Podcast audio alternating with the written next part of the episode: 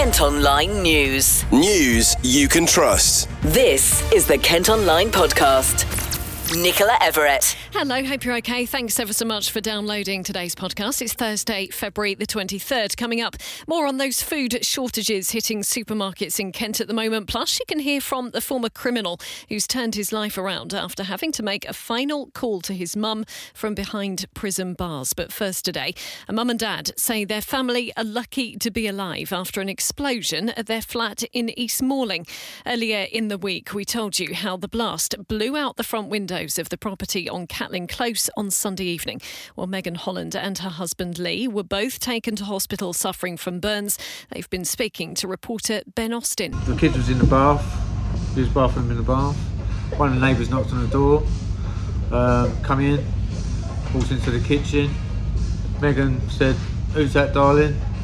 I said, It's Curtis, and she stuck her head through, and alright, yeah, bathroom the kids, hello, sort of thing. Walked back to the towards the bathroom. As she entered the bathroom, I felt this massive surge of heat, and all of a sudden, just went. Obviously, after windows the injuries that we've retained as well, and uh, after the surge and the, the bang, looked round to see that there was no windows or anything left left in the property at all. Um, and yeah, that's that's, that's all. That's all Bit of a blur from there, really, yeah. Just like my hair was a light. yeah, I remember you running in with her hair alight and patting her down. Uh, toilet rolls was alight. Um, Just main thing was just get the kids out of the bath and yeah, my neighbours come Get out, downstairs the, get out the place. and we just give the kids to the neighbours. Yeah. Fire brigade turned up and said, um, as we were walking out, can you evacuate the building? Is there is there people in the uh, people in the flats above? Said, yeah, everyone's in, at home, but as we believe, we need to evacuate the building because we can smell gas. Um, so they evacuated the building, and then when the fire brigade took me and Megan to the neighbours opposite and showered us down. Obviously my hair was a light and my face was a light. So Yeah. it was, it was one minute you're standing there talking, sorting the kids out, and then it, Yeah, next thing is just massive surge of like, as I say, massive surge of heat. it wasn't a big fireball. Did you feel pressure building? Yeah. Beforehand? Yeah. No, not beforehand, no. Yeah, I could, yeah, in the kitchen. Could It's you, oh, I like couldn't a look where I was, no. Yeah, yeah. In, from, it, and it felt like it come from the front room towards us. Because that's obviously where the, and my mate's hair was alight as well, the neighbour. And you was right down by the I was right down by the front door, so I was there up this end, I'm down this end. Yeah. So it must have gone through the whole place for me to get it. And obviously I had my back towards them, the so my bathroom. face is my face is burnt, so don't quite know how it happened. Just lucky the children were in the bath Yeah, at the time. in a bath. Obviously, it's a wet room, so I've got a gorilla bucket from work. Was suitable, but luckily it's rubber, and and yeah, they. That's they the only window that didn't go out. Was it's the the only window, yeah. Like we can say, luckily someone's looking down on. us. As you heard at the beginning of that interview, neighbour Curtis Bartley Ray had called at the property just moments before the explosion. He was also injured and has been speaking to Ish. all we felt was this gust of energy and a burst of heat hit us. The only thing I remember was my hair was on fire. Um, I couldn't see properly. I rushed into my house to check on my. I got a three three month old baby. I rushed in to check in on my baby and my partner. I got in the shower to rinse all the burns off and cool them down. I was in the shower for about 10 minutes. Like I play a lot of um games, like console games. And I play this one game. Uh it's uh, a SWAT tactical breach and clear. And it felt like someone like exploded the room. I don't I didn't even notice the windows until I got outside. Like I suffer with mental health, really bad mental health, and um, I've got ADHD and I've got um, I'm on the autistic spectrum. So, a normal life to me does have his troubles. After the incident, I'm still going through a whole load of more. Don't know if it's life life injuring. I've had a X-ray as I spoke to you on the phone. Um, I've got a pain in my left side. I don't know if they suspect. Well, they don't suspect. I have a suspicion that I've ruptured my spleen or I've ruptured something in my in my ab well abdominal. Now I can't even just go near a cooker or go near a kitchen or go. I can't even eat food. I haven't ate for four days.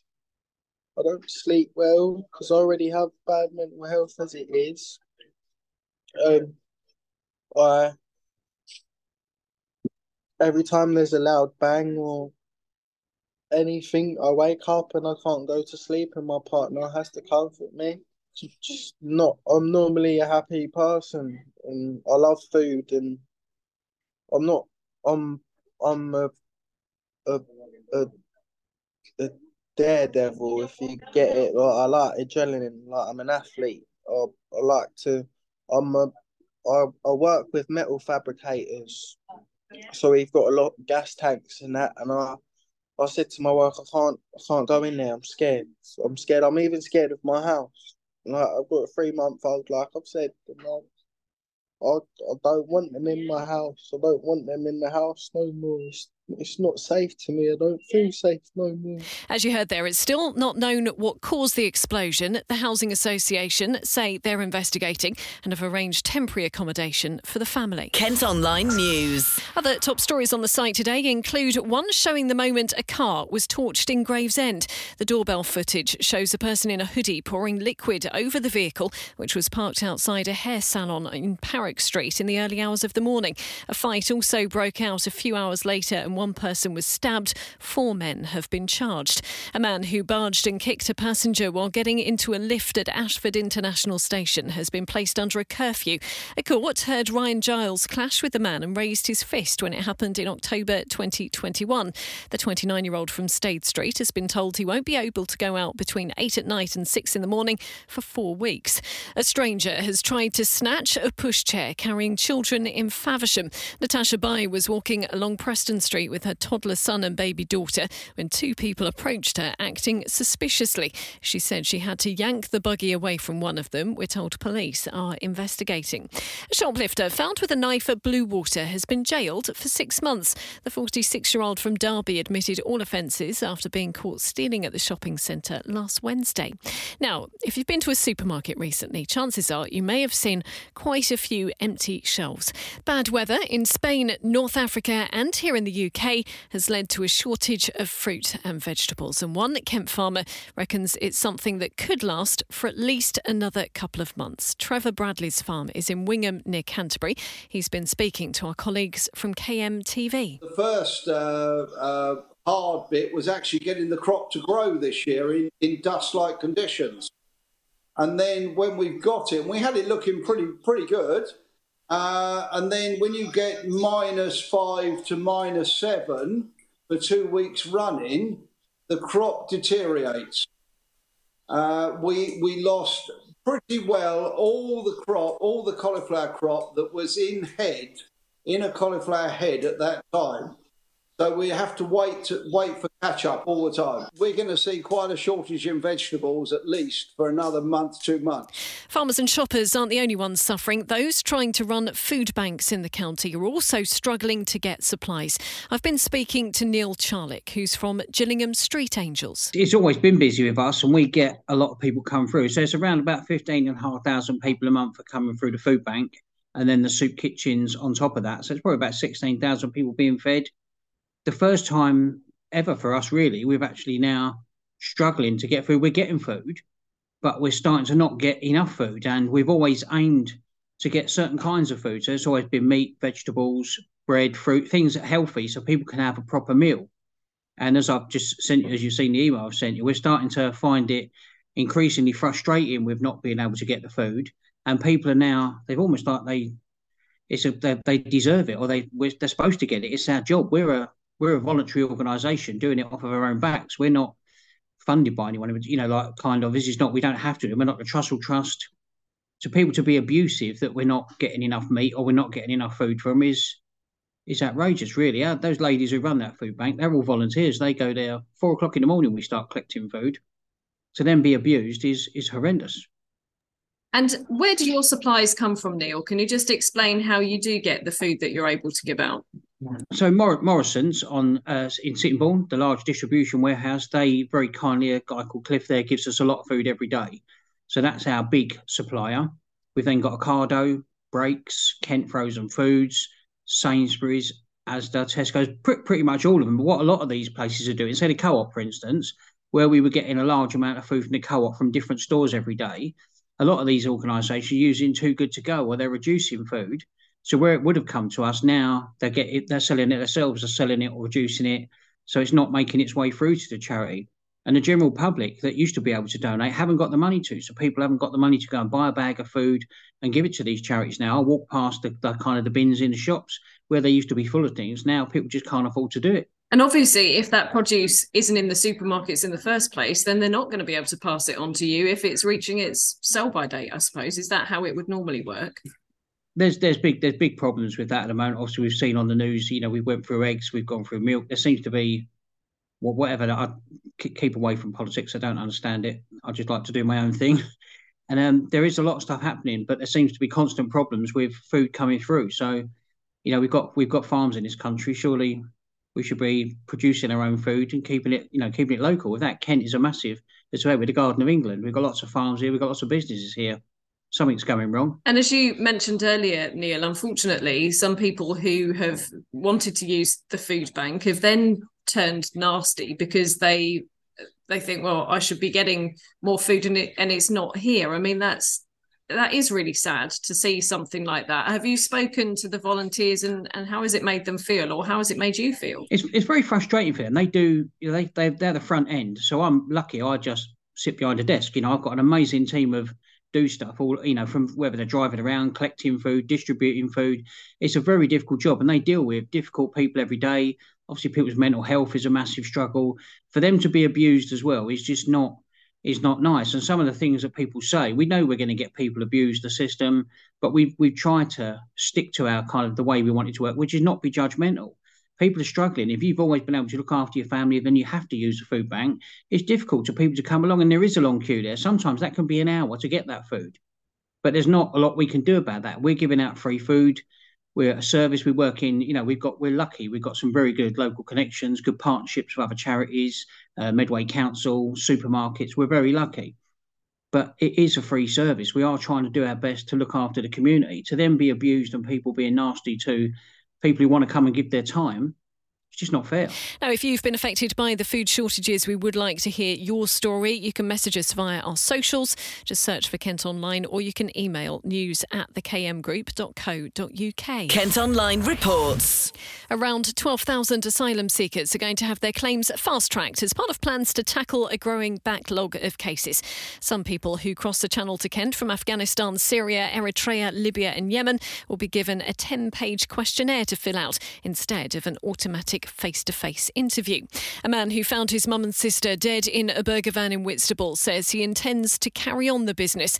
Leah Churchill and 17 year old Brooke Wanstall are thought to have suffered carbon monoxide poisoning after turning a generator on in the vehicle last week.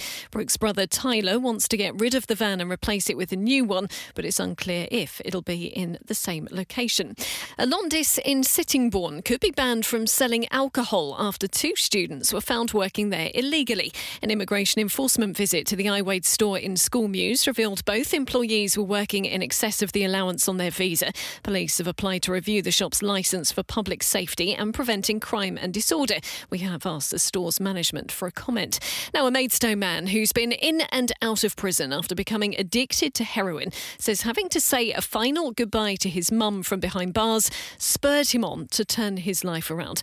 Dan Grosset was smoking cannabis by the age of just 12 and started stealing to fund his drug habit. With a 35 year old managed to get himself clean and started volunteering at a homeless charity in the town. He's now written about his experience to try and help others and has been telling the Kent Online podcast his story. So in prison, I actually sometimes got to be the normal me. You know I mean? I'd put weight on, I'd be more healthier, I'd be normal, I'd read. And then as soon as I'd come back out, it'd be straight. First day out, take drugs. And then whenever my money ran out, could be back to committing crime. Sometimes the day I come out of prison, I'd be shoplifting that same day.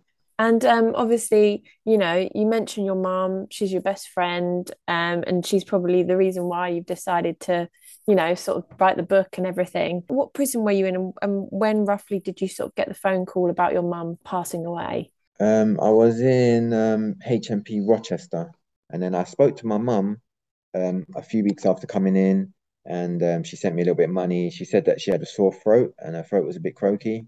I tried ringing her um, for a few months afterwards, and she didn't answer. And then one day I rang, and luckily my little brother was with her, and he picked up the phone. And it was lucky that I phoned her that time because literally three days later she had passed away. And if I didn't phone her, I would have never been able to say goodbye. Do you believe that sort of it was that sort of moment that you decided to yeah. change your life around? Definitely it was definitely that moment because now that my mom's passed away, realized that obviously I'm gonna join her one day. You know what I mean? So I hope to um, have a positive impact on the world. While I'm here, we only get one life, we only get one chance, and this is it. Yeah, it was that moment that just made me realize that I need to make something of my life. I just wanted to touch on obviously Hungry Hearts for the Homeless. You, you volunteer with them. Um, you said you used to go to them. Could you mind just sort of going over sort of what you used to do with them, what you do now? Yeah, so Hungry Hearts was just really helpful, keeping me on this path and kind of getting me on this path because their inspiration and their as being like role models and the support, emotional support and stuff was very helpful. And that was able to help me keep me on a positive path, you know. And how long have you been working for them now, volunteering? I believe it's definitely over a year or roughly at least a year or so. So you've been you've been helping others as well, which is good. Yeah, that's the aim. I want my whole career, my whole future now is to be based around helping others, use my experiences to help others, you know, and guide them. Kent Online reports. A crunch meeting tonight could decide if a Kent MP will run at the next general election. Changes to constituency boundaries in part of the county means serving members of parliament have to face being questioned by Tory party chiefs to see if they can stand. Faversham and Mid Kent's Helen Whately will be interviewed tonight. It's after Ashford's Damian Green failed to secure the nomination for the new Weald of Kent seat at the weekend. The owners of a popular Whitstable restaurant restaurant that was gutted by fire have been threatened with eviction. The blaze tore through the fish market in Crab and Winkle last May. The couple who run it say they're at stalemate with the council over repair works as the authority owns the building. Council bosses say they could start the work but haven't been allowed access. Elsewhere, small businesses working out of a shared office space in Herne Bay have been given a month to clear their desks. Council bosses say the Neptune co working hub on William Street has been operating at a loss and they want to relet the building. It opened in 2020 and is currently home to 30 companies. The authority admit it's been a very difficult decision. And a huge table made to celebrate the Queen's Platinum Jubilee last year is going on display at Rochester Cathedral. It was crafted from a 13 metre long section of 5,000 year old fossilised black oak. You'll be able to see it from next Friday. Kent Online Sport. One of the biggest ever shake-ups in men's football in England is being published today following a review by former Sports Minister and Chatham and Aylesford MP Tracey Crouch. A new regulator will make sure clubs have a financially sound business model and fans will get a bigger say on how things are run. It's in response to six top teams attempting to join the European Super League a couple of years ago, something you may remember happening. Former FA chairman David Bernstein says something needed to be done. Owners who perhaps egos carry them away, or who just want to make a financial turn. We need to do everything we can to sort of stop those abuses. I think a regulator, independent, strong, properly supported by legislation, should be capable of doing that. And staying with football, England's women have retained the Arnold Clark Cup after beating Belgium 6 1 last night. Maidstone's Alessia Russo started for the Lionesses, who've extended their unbeaten run to 29 matches. Gravesend born Laura Coombs also played earlier in the tournament. Both could now be named in the squad for this summer's World Cup. Well, that's all from us for today. Thanks ever so much for listening. Don't forget, you can follow us on Facebook, Twitter, Instagram, and TikTok. You can also get details of the top stories direct to your email each morning. To do that, you need to sign up to the briefing. Just head to kentonline.co.uk. News you can trust. This is the Kent Online Podcast.